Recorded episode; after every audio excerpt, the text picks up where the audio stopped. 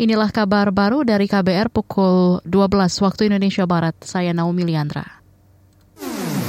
Kabar Pemilu. Kabar Pemilu. Presiden Joko Widodo meminta masyarakat melapor ke Bawaslu dan Mahkamah Konstitusi MK bila menemukan bukti kecurangan dalam proses pemungutan suara pemilu.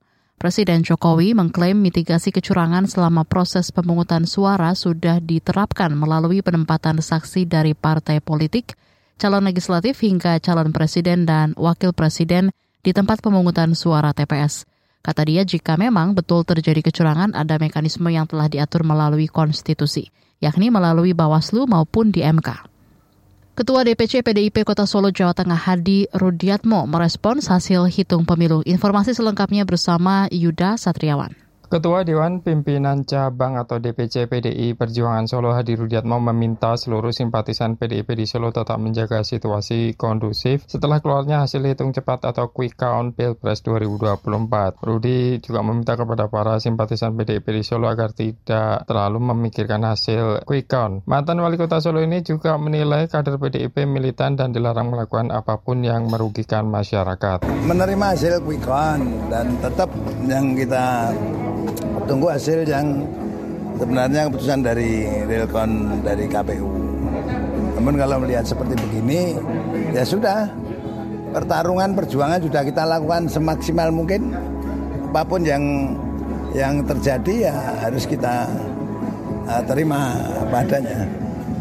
Kita tidak kurang-kurang untuk untuk berjuang. Namun kalau hasilnya seperti begini, ya kita nggak nyangka lah karena Solo nggak ada pergerakan bisa semasif. Lebih lanjut, Rudi menjelaskan saat ini DPC PDIP Solo masih menunggu hasil real count dari KPU yang menjadi acuan resmi para kader dan simpatisan di Solo. Sebagaimana diketahui saat ini masih dalam proses penghitungan atau real count dari berbagai organisasi antara lain dari pengawas TPS maupun lembaga penghitungan hasil rekapitulasi pemungutan dan penghitungan suara di Pilpres 2024 di Solo. Dari hasil sementara pasangan nomor urut 2 Prabowo Gibran masih unggul di berbagai tempat pemungutan suara termasuk di tempat di mana Gibran menggunakan hak pilihnya yakni di TPS 34 Manan.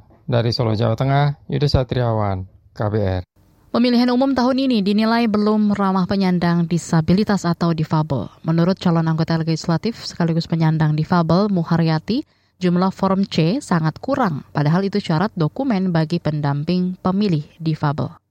Seorang disabilitas wajib hadir, wajib ada di parlemen, karena kita akan merhatikan hak-hak mereka jangan tertinggal dari hak pendidikan, hak kesehatan, hak dipilih dan dipilih memilih dan dipilih aja mereka tidak dapat.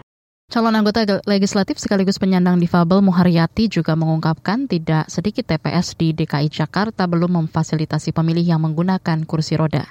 Padahal lokasi TPS sulit diakses kursi roda lantaran harus melewati gang-gang sempit. Menurutnya buruknya pelayanan TPS dikarenakan tidak ada pendataan terhadap kebutuhan para difabel.